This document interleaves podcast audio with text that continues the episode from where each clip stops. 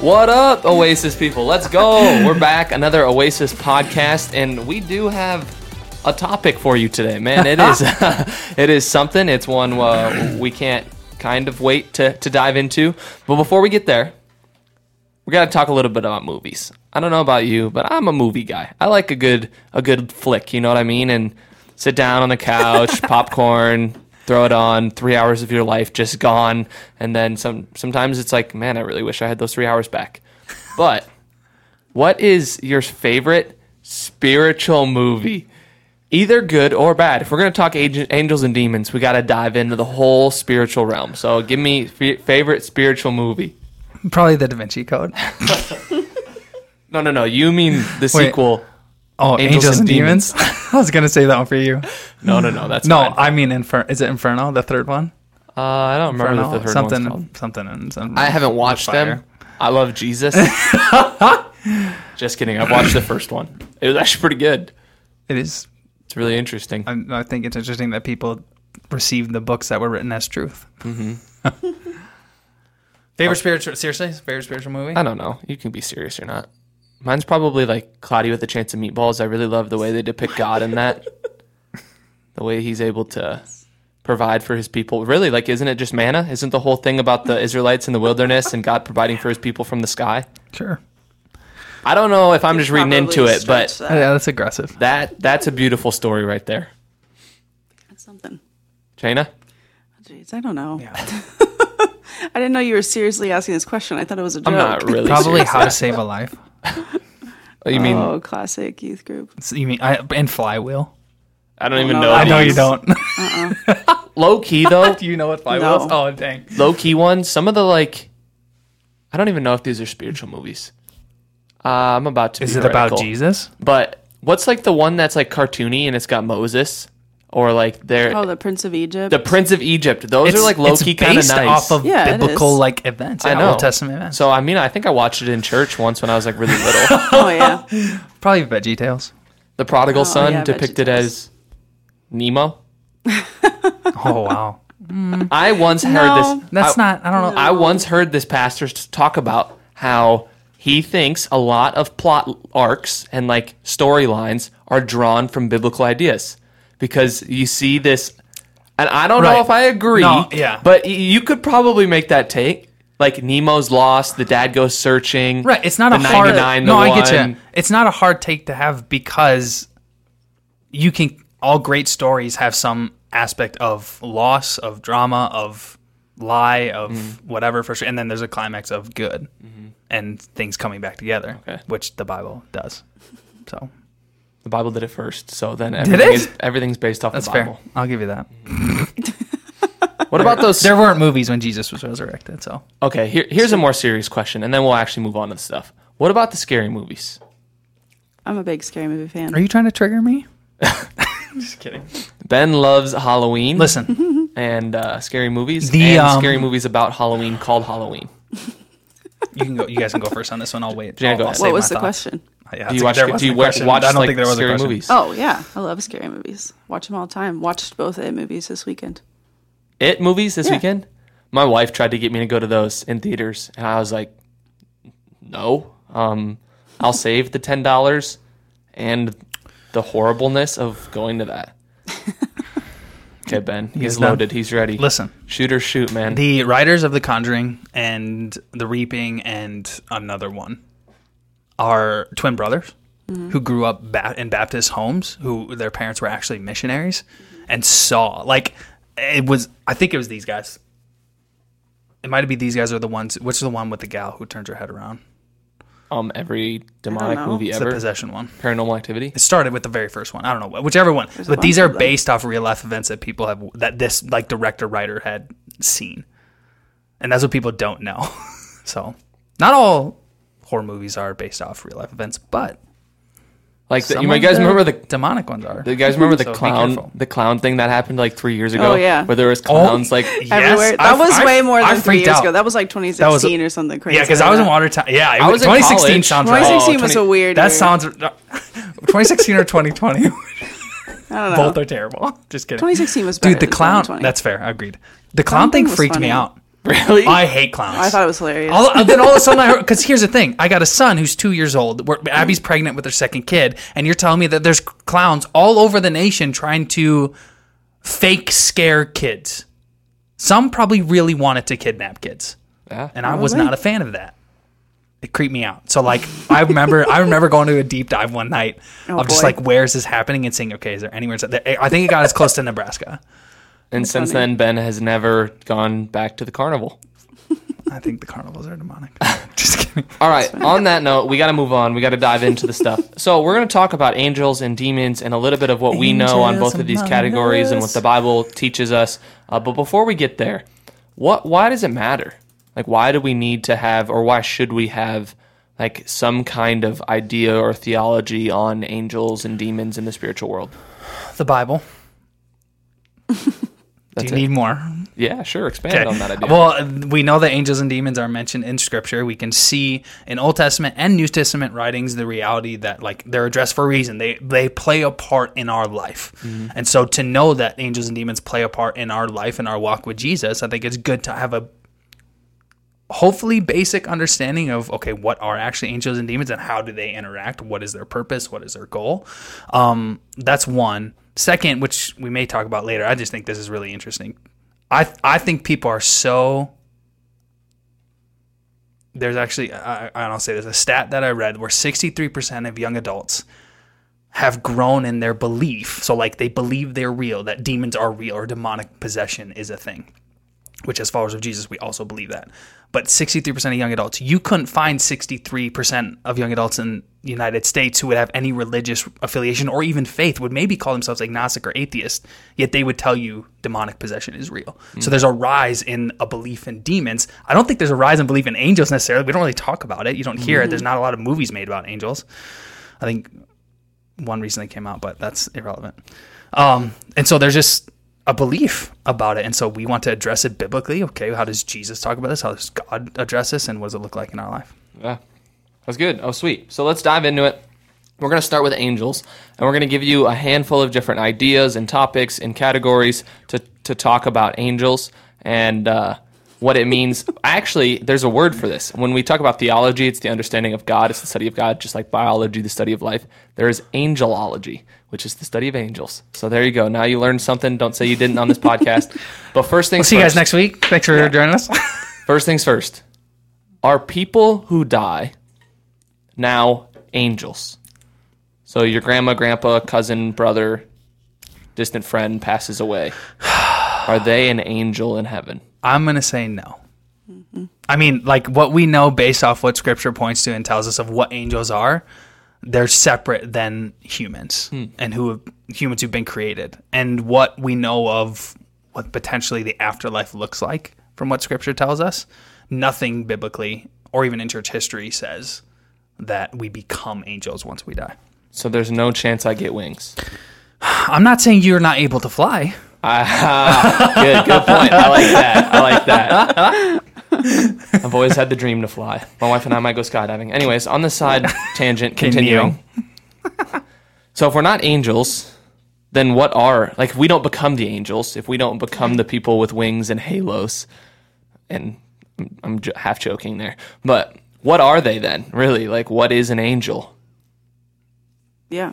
Angels were created beings by God, similar to how we were created, but I mean if you look in scripture Colossians 1:16 says, "For in him all things were created, things in heaven and on earth, visible and invisible, whether thrones or powers or rulers or authorities, all things have been created through him and for him." And so just as God created us, he also created angels and uh, you can have a different conversation about when that occurred, whether that was prior to humans or after, and I thi- the timeline. I think it's a good conversation. yeah. I, I just like this stuff to me is interesting mm-hmm. because we don't know. So why it's fun for me is like there could be a lot of different takes on it, mm-hmm. and like you can't prove to me that I'm wrong, or and I can't prove to you that I'm right or you're wrong either. Yeah. I think I said that right. Maybe not. I think so. But like I think it's just interesting. Like when were they created?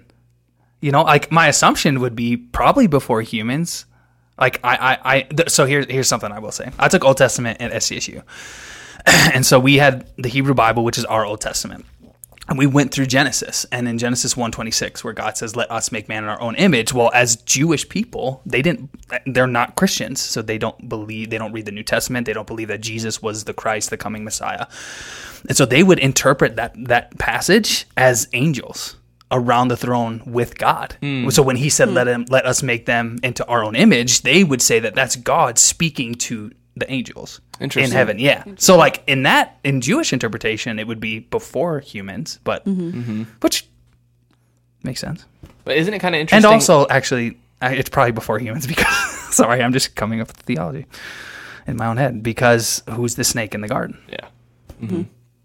Yeah, I and who knows? it's I mean, interesting. I just like this. I don't know. But I, it is kind of interesting how so some some people read Genesis one very very literally. You know, in the sense of oh. okay, in these six days, God created these mm-hmm. these things on this mm-hmm. day in this way, and if we're going to believe that it is one hundred percent literal and it's exactly how it happened, and it wasn't simplified for the people of the time who were reading it, and it wasn't poetry and it wasn't all these things, then there is no talk of the creation of spiritual beings and angels. Right. But yet mm-hmm. in Genesis, you start to see some of that pretty much Yes, right after the fall. Yeah. Yeah. So how does those two things line up? So it, it is an interesting conversation. Not one that's probably entirely super important. Agreed. To any kind of Christian Yep. living, but interesting enough.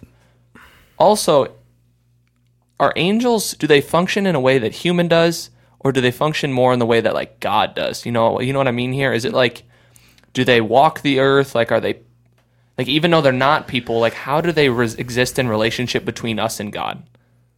Yep. Give me one second. So the whole idea of angels, angels were are literally created beings. So before the fall, to be able to, I think in some aspect, just like we were created to be in somewhat relationship with the Trinity, with the Father, Son, and the Spirit. Um, but also, and then after the fall, what we see in Scripture is that angels are like ministering spirits. They're messaging spirits of God, and so we know that they're spirits, but they also because again of what scripture tells us can take some sort of physical form. They are invisible. Um, we see that the, the spiritual warfare that we have in ephesians is not one um, of of physically but it's against principalities and the spirits of this world. And so we know that there's uh, literally battles happening that we will never see between angels and demons. So we know their spirit but there's proof that scripture tells us and testimony depending on who you believe there they've seen angels physically. Yeah. So it's like a half and half. I think so right? There's the, there's these times where they don't have physical bodies and they aren't visible to the human eye, and they're existing in the spiritual realm and they're being sent from God to minister and to be the messengers and but there's also could be times where they take physical bodies and they walk the earth and they do God's bidding and different Yep. things like that. question for you guys All right. i'm going tangent number one Yep. Uh oh, here we go. So, do you think that angels have the ability and f- free choice to be able to take physical form whenever they want, or is it ordained by the Father? I just like rolled in my chair because I don't know. I don't know, know. just curious. I have This is why I no love this stuff. intellectual anything to be able to s- answer that question at all. I would I don't know. I would say it's probably the father. That's what I'm gonna say. You know, they I don't think they just get to pick when they become physical bodied or not. But I just I'm willing to be surprised. right based off of like we know that demons can, Yeah. and so I just be interested. Like they don't like because God doesn't tell us a demon to take physical form every time a demon potentially like or possesses someone. Mm-hmm. It's like okay, it's the opposite true where the angel knows their job to minister, whatever that looks like. Can they just do that in whatever way they choose? Absolutely no way to answer that question. Just really curious. I mean, when you phrase it like that, I think there is a some way way to answer the question, and the idea that angels probably have an, a, a limited sense of free will. Do they? When we talk about the idea of, we'll get to it later, but fallen angels, when we talk about demons being fallen angels, and we talk about Satan being one of the archangels or the fallen angel, like they had the ability to rebel, they had the choice, and now they live on the other side of that rebellion in their free will, giving that full submission to God. But so you could I don't know. I don't know. we'll move on. Yep. But will you tell me an example, or just at least give us a biblical story of when one of those angels that you see becomes like a physical body, where we can actually see evidence of that? Well, do you want to just do the Genesis 18? I think that's one of the best yeah, ones. Because honestly, sure. do we know for sure the angel who came to Mary, right? Who was Gabriel, mm-hmm. right? Gabriel, so. Michael, whichever one of those two. I think I can't remember. Yeah, I think it was Gabriel. But like, was that? Did he? Did he embody physically or did he show up spiritually and just be, made himself visible? Like I don't know. We know that the angel came to Mary. Uh, but in Gen, I I think you, I, I feel like you've read up on the Genesis 18 more than I have. Yeah, it's just pretty interesting when you see this encounter that Abraham has with the Lord and angels, or Lord and Three pe- men standing. Yes, and there's a couple different accounts when you'll read it. There's one, and, and it's it's an interesting way that the Old Testament authors will write it. Is a lot of times they'll start a pa- passage by giving an overview of what happens. So in the first couple of sentences, they're going to tell you what the story is, and then they're going to go and walk that narrative out in the rest of the passage. So they're almost existing side by side symbolically. And so when he's saying that the Lord and the angels or the Lord of the men appeared to him. He's giving you that overview, and then he turns around and he walks that out and shows, okay, how this is how it happened to Abraham.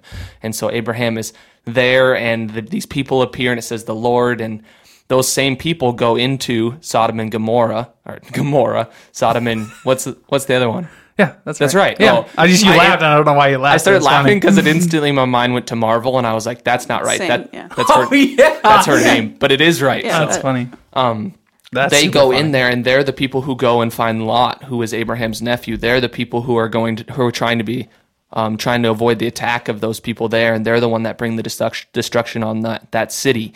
So it's really interesting how the biblical narrative describes these men who appear to Abraham and they appear to Sarah and they're in their they're relationally they eat with them they sit with them they talk with them they have these conversations and there's a physical body but yet they also are described as these angels and the Lord and they're going and they bring this destruction this sulfur fire from heaven to destroy these cities so yeah it's it's an interesting story definitely but one of those examples that could give us um, angels in physical bodies so Yep. yeah. no. Otherwise, is there like Yeah, we'll just move on to this part. How do we know like we, we get a couple of accounts where there's named angels. You just said a couple Gabriel, uh, Michael, you get Satan or Lucifer or any other name you want to to label him. But beyond that, how do we know just like quantity of angels? How many are there? Like is it like do we have ballparks? Do we know like the Lord's armies? Is it in like I don't I don't really even understand that whole idea, but I think it's interesting. Yeah. We don't know a specific number because we know There's that not it's like twelve. you have we know that it's thousands upon thousands according to hebrews 12 22 we know that there's an assembly there's a host of hosts that the psalms talks about in in specific translations in scripture and it's literally that's thousands of 1000s uh, of angels so And you just number too vast to even ultimately imagine which is kind of cool and why do you think there are so many? Like why? Like is there if we were gonna try and put some logic behind that? Uh, ooh, I okay. My interpretation is the reality that if if angels are ministering spirits, are are, are ministering beings that God created, He is sending them with the purpose to help us try to be closer and follow Jesus. Whether it's protection, strength, whatever that may look like, it could look like a lot of different things. Uh, How many people are on the world? Are in the world? What like seven billion? Yeah. I And don't so know. I haven't I checked of know. late. I think there's a theology that could be interpreted in a way that every single person has a potential guardian angel. And so if that's so if that's true, seven four billion. there's potentially a minimum of unless unless people share angels. Like maybe when I'd you- be cool to share. Like maybe if you got married, you share an angel, or like your roommates in college, you shared an angel. I don't know. I don't know how it works. I'm not the Lord. so keep flushing that idea Yep. out. Like, so there's let's there's talk guardian yeah, angels. Guardian angels. Uh, and so Psalm 91 says this: He will give His angels charge of you to guard you in all your ways. On their hands they will bear you up, lest you dash your foot against a stone. So Psalm 19, we know, okay, they're come take charge to guard us in whatever way that looks like. And so we know angels for sure guard certain people, one at certain times, but also I think potentially all the time. In Acts 12, uh, the disciples of Jesus are praying for Peter to get out of jail. He's being persecuted. They don't know if he's coming out of jail. And, and in that, actually, an angel comes and uh, makes guards fall asleep, destroys the wall, and Peter basically escapes prison and goes to this house where these disciples of Jesus they are should make a movie of that. they should make a movie of that. That'd Let's be a good it. movie. Let's do it. I'm not going to because it'd be terrible if I did it.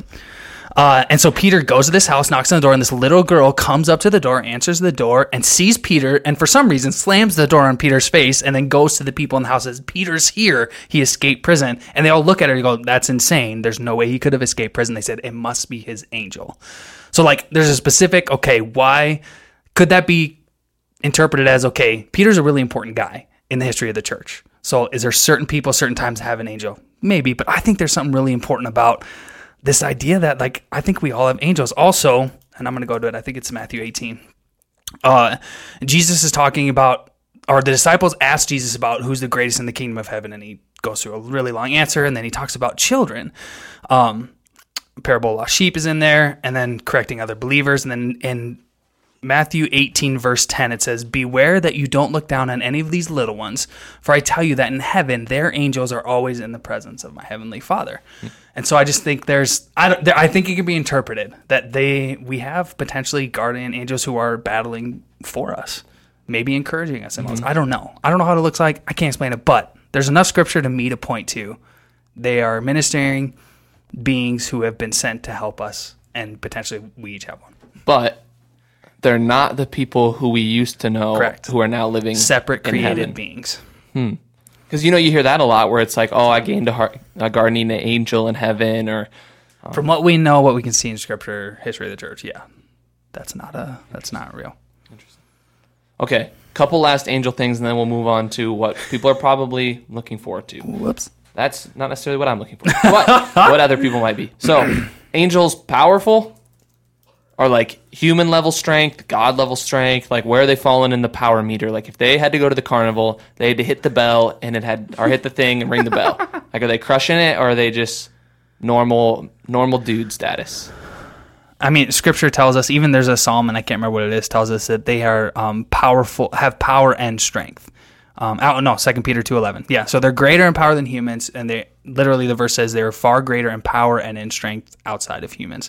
So mighty. I mean, Psalms does talk about come you mighty ones uh, in in regards to worshiping the Lord, talking literally to angels, and so. I would say they're probably pretty powerful. They probably can get the little thing, the bell to ring if they go to the carnival. I mean, I've never seen it, so I don't. I don't want to just assume, but I would. I would also say the same. And then angels are not supposed to be worshipped, right? Yeah, Like even though they're these spiritual beings who have Yep. power, who are created, Yep. who who exist in heaven, and who fight on our behalf. Yeah. Like there's no veneration or worship of them. They they want to fulfill the purpose of God for them, which is to be literally be ministering spirits to us. But what they love more is to worship God. Hmm. And so anything that would point worship away from God and from Jesus and the Holy Spirit would be something that they would push against, against the back, which happens in Revelation 19 when John is literally warned by an angel. Um, when John tries to worship him, the angel tells him, "You must not do that." I'm, he says, "I'm a fellow servant with you and your brethren who hold the testimony of Jesus," which is really cool. Okay, then the last thing, and then we're on to the, the demon part. the angel of the Lord appears fairly consistently in the Old Testament. The language of it, the presence, and what's up with that deal? Same angel, different angel. One of the three we know have a name. Like, where? What are we doing with all that? He does have a name. Oh, And from what we know theologically in church history, his name is Jesus. Uh, Old Testament, it could be interpreted literally anytime you see angel of the Lord, especially most of the time in our Bibles, it's capitalized. Lord, L O R D, there is capitalized.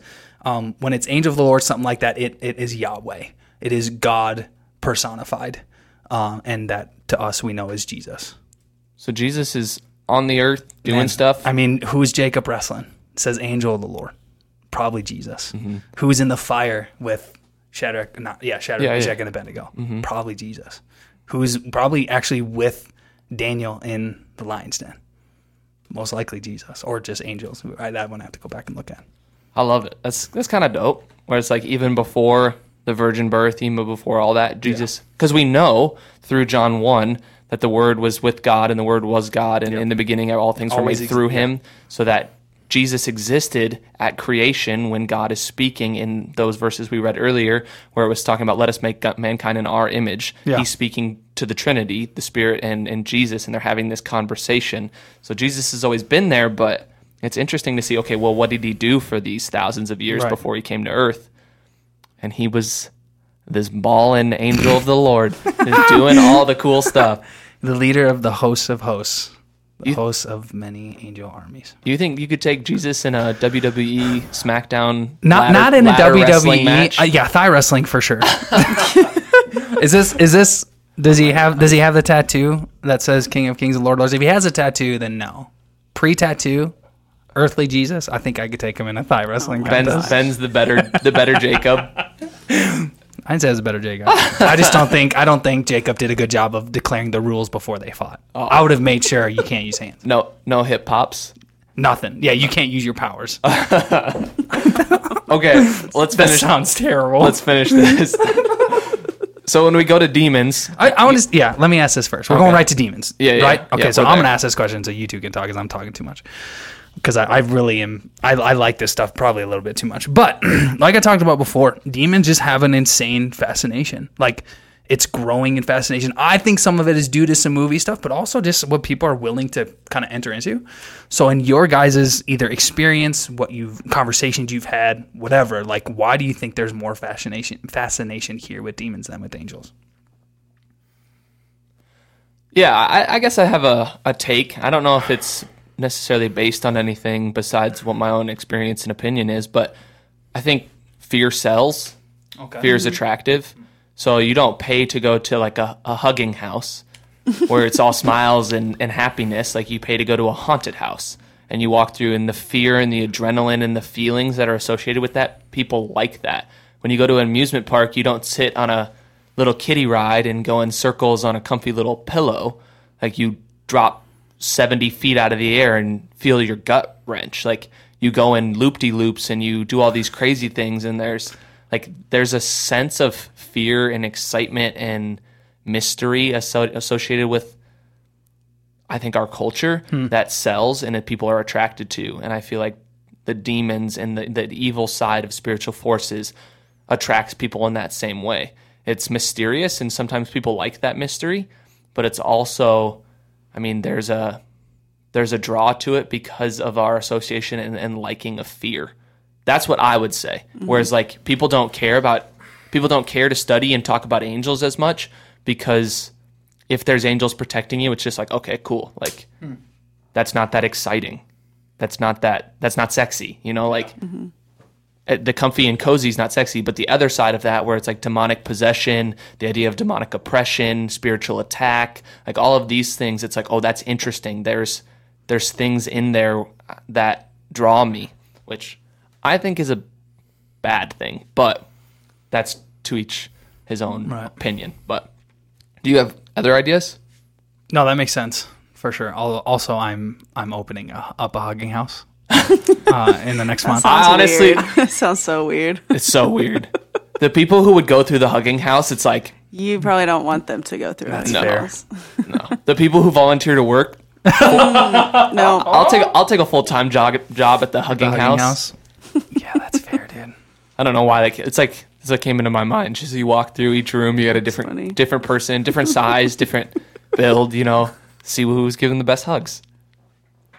I've been told many a time I've gave great hugs, so that's the only reason I want to do it. I'm not really a hugger. That'd oh, be Oh, kind of. I wouldn't. That would that would be scary. For I, me. I, do- I know I, I like knowing when people are aren't, aren't huggers, because then I like I like to not force. aggressively. You about to not say force. aggressively. I'm, still. I'm still going to say it, but not aggressively. Like when like I know Brennan's not a hugger, so I like hugging Brennan, and just the awkwardness that I can feel emotionally and physically is great. oh, it's not that bad. I can tell. You can tell when A someone hundred doesn't percent. like to be hugged, though.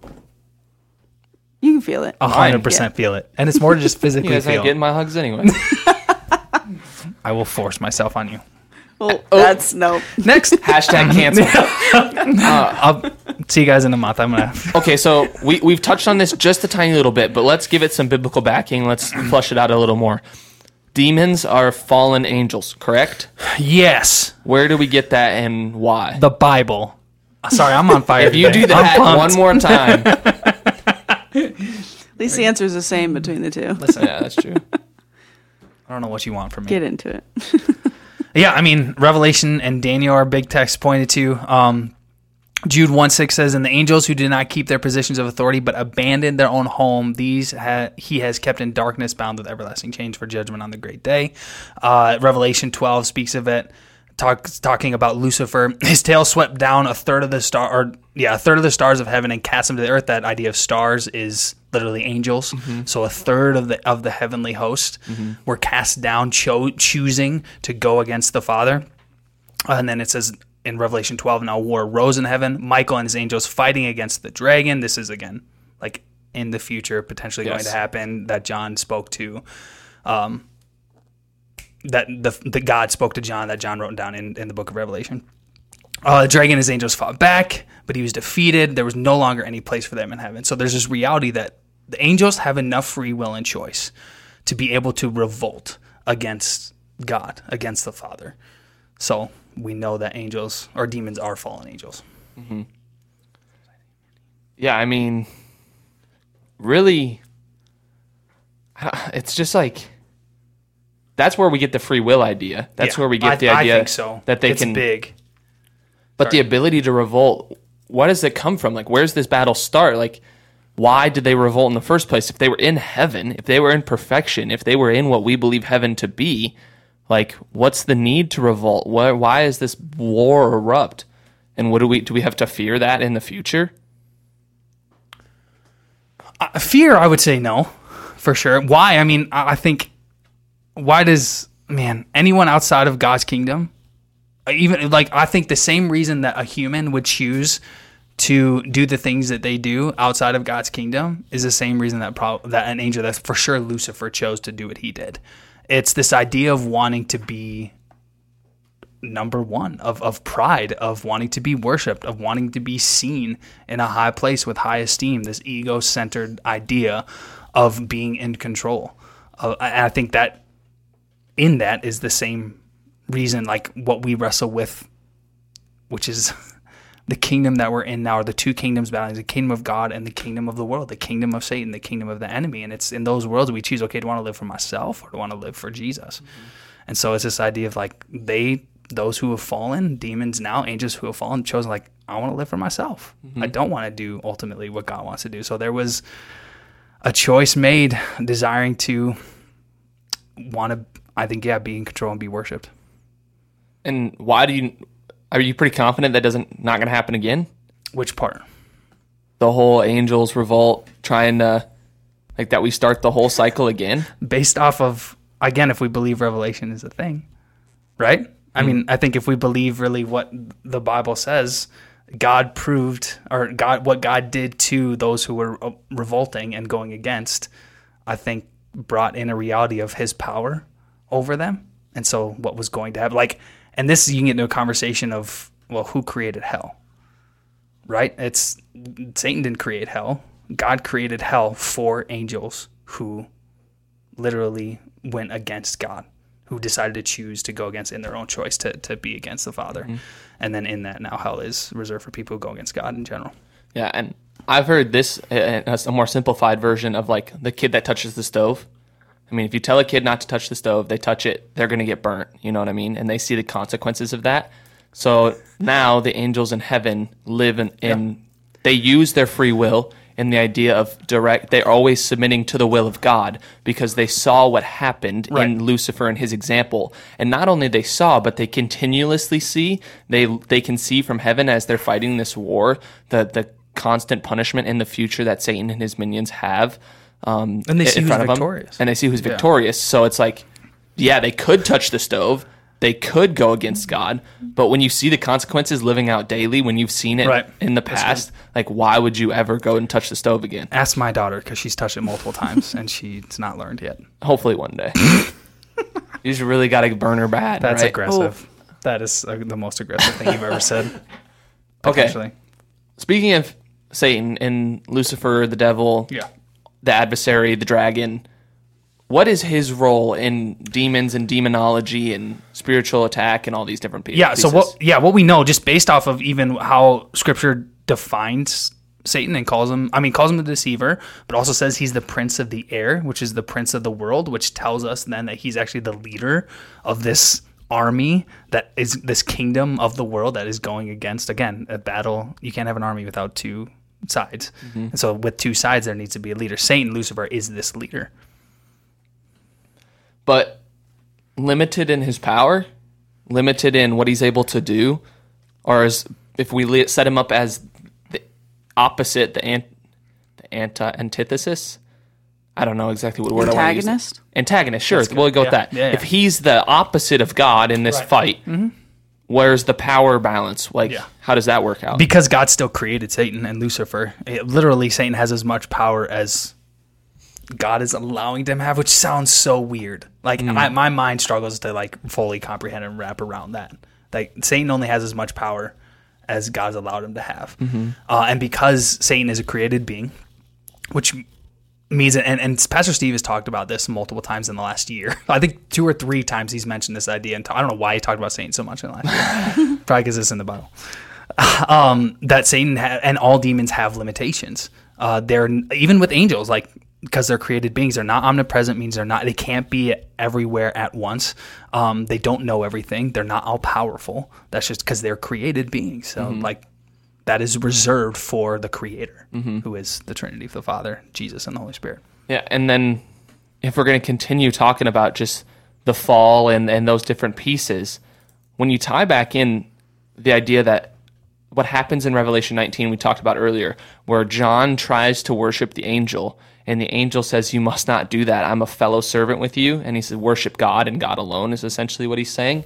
You see that in juxtaposition next to what would have been Satan Yeah. trying to find that That's same good. thing. So Satan was desiring to be worshipped. He wanted to be God. And then you see this other angel show up and be faithful to what he's supposed to do. Like you see the example of what not to do and the example of what to do in that. Because even today, these demons and Satan and he wants to be worshipped.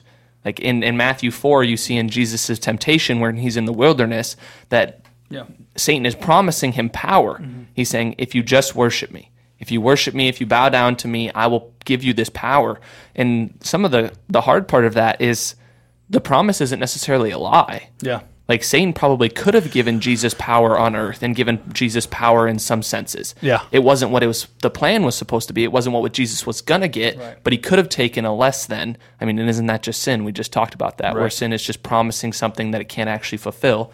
But yeah, and then his desire to be worshipped is what fuels him to do what he does. Yeah. When we live in sin, we're rejecting God and choosing Satan. We're Right. worshiping Satan with our actions and our lives, even if we don't want to do that.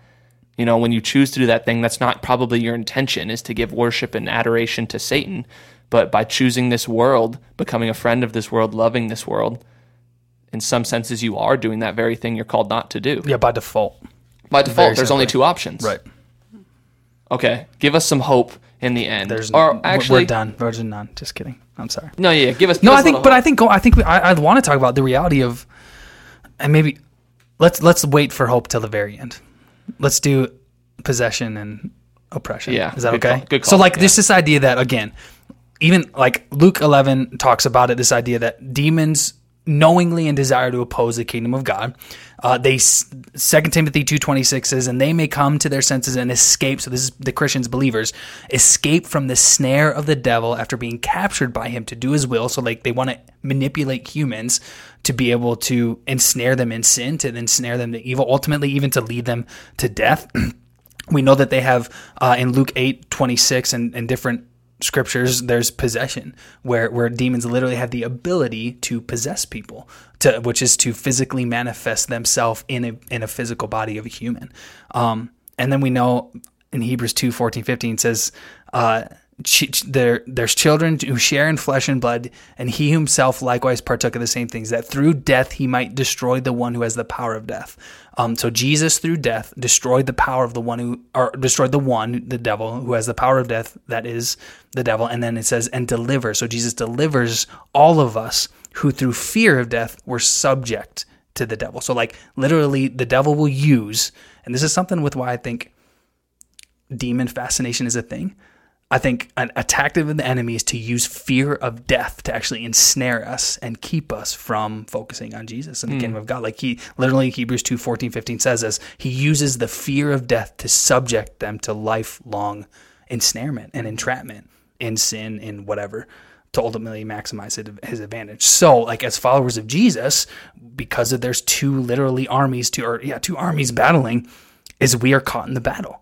And so Ephesians 6 talks about how there's like a hierarchy that uh, this idea of what we're battling is literally principalities, authorities. Like the, and Satan is smart. He's he it's He's organized his he's army. super organized, Yeah. and so he's used his army to try to do what he can to um, oppress Christians, followers of Jesus, and to point people and yeah, ensnare them ultimately in sin and in death. And so possession, I'm just gonna say, like from my experience, what I know, it is real. Um, it's really rare. It's it's rarer than people think. Oppression, I think, happens to everyone. I think the enemy is going to use his demons to try to oppress, to try to again, it's that idea of, of steal, kill, destroy, to to lose focus, to distract people, um, ultimately from focusing on Jesus. Uh, and so oppression is when an en- the enemy and you probably the devil is not specifically attacking you. It's most likely one of his servants, which would be a demon, who is because the going to devil's not omnipresent. correct. Yeah. Who's probably I mean that's where like you're sitting alone in your room and a sin that you maybe you struggle with or maybe haven't struggled with a long time all of a sudden pops into your head.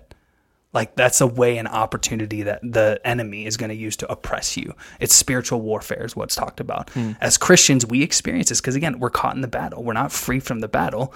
Um, Christians full of the spirit will never and never have to fear being possessed. Hmm.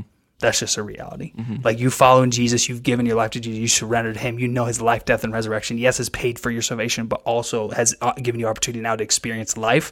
And in that moment, when you give your life to Jesus, you're filled with the power of the Holy Spirit. Well, because the Holy Spirit's God, He's more powerful than any demon. So therefore, you have no fear being possessed. But know like the enemy's going to want to attack, and so mm-hmm. there will be oppression, there will be spiritual warfare. Just be aware and why I think it's another aspect of this of why it's important to know that this is possible that we are caught in a battle and a war is scripture tells us that we actually need to flee from the devil. Mm-hmm. So yes it br- take encouragement that you potentially have a guardian angel who is fighting battles for you but no like scripture still says hey you still have to flee from the devil. Mm-hmm. There's still things you need to do to be, just be aware that we are in a battle. And ultimately we can be encouraged because if you want to go if you guys want to go to the last one the reality is we have hope Yeah. Mm-hmm. I mean, Jesus wins, right? Jesus wins, God wins. That's what that's the end of the story, and that's the beauty of. I mean, I think what the period of time we live in right now. You and any other periods of time, they didn't have the cross, they didn't have the resurrection, they didn't always know, they didn't have the full canon of the, the Bible, they didn't have the Spirit poured out to all people, so they didn't know all of these things. But the time we live in right now, between the cross and the final coming of Jesus, is a period where we now get to look back to the cross and look at what Jesus has done, but we also look forward to the, his coming and his his final victory and the great day and all of these pieces where God will bring in his and usher in his final kingdom and bring all things right again. And in that, Jesus wins. Um, it's consistently pointed to the New Testament where Jesus is winning in that time and how he's overcoming those demon possessions. He's overcoming the spiritual war, and then how he's continuing to do that now. And he will bring a final conclusion to it, which is just like baller. Yeah, and just know, and I, we've talked about this a lot. Like in moments where you feel oppression, where you feel attack from the enemy, like do what Jesus did, know your word. Like he responded with truth. Um, and then a guy by the name of Jon Bloom says this, and I think it's just really great. He says one of our best protections against demons is less preoccupation with demons and more preoccupation with God.